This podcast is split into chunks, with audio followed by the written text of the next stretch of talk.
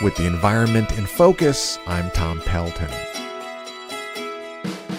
After months of ridiculing scientific guidance on the use of masks to prevent the spread of the coronavirus, and even demanding that his own employees inside the White House not take precautions around him, President Trump was hospitalized with COVID-19.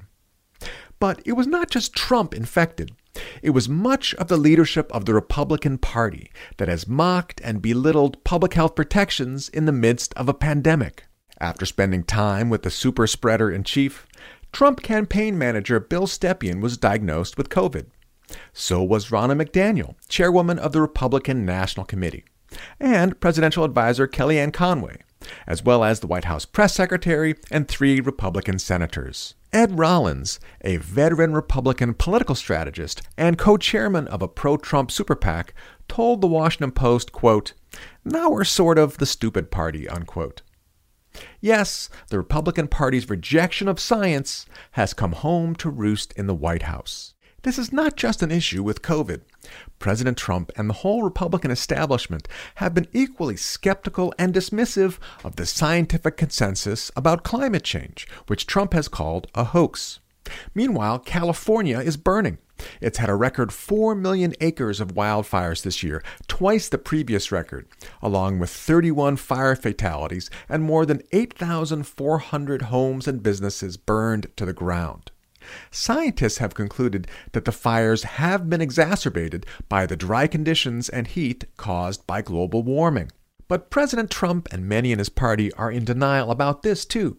They claim the science is uncertain, much like they say about COVID, and that shifting to clean energy would be no more helpful than putting on a mask. On the Gulf Coast, Hurricane Laura slammed into Louisiana with 150-mile-an-hour winds on August 29th, causing at least $10 billion in damage and 77 deaths.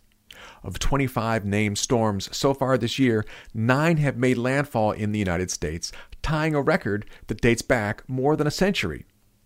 The Union of Concerned Scientists reports that the intensity of the storms and the damage caused by storm surges is becoming worse because of climate change and rising sea levels caused by global warming. Yet many Republicans mock and ridicule any connection between flooding and climate change.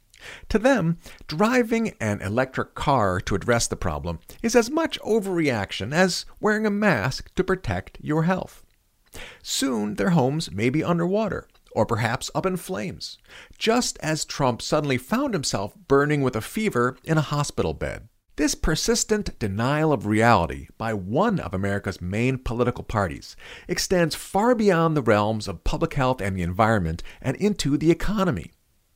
The Republicans claim that they are the party of fiscal constraint and strong economics, and yet, even before the coronavirus hit, the Trump administration had worked up a federal budget deficit of more than $1 trillion, a record since World War II, largely through tax breaks for the rich.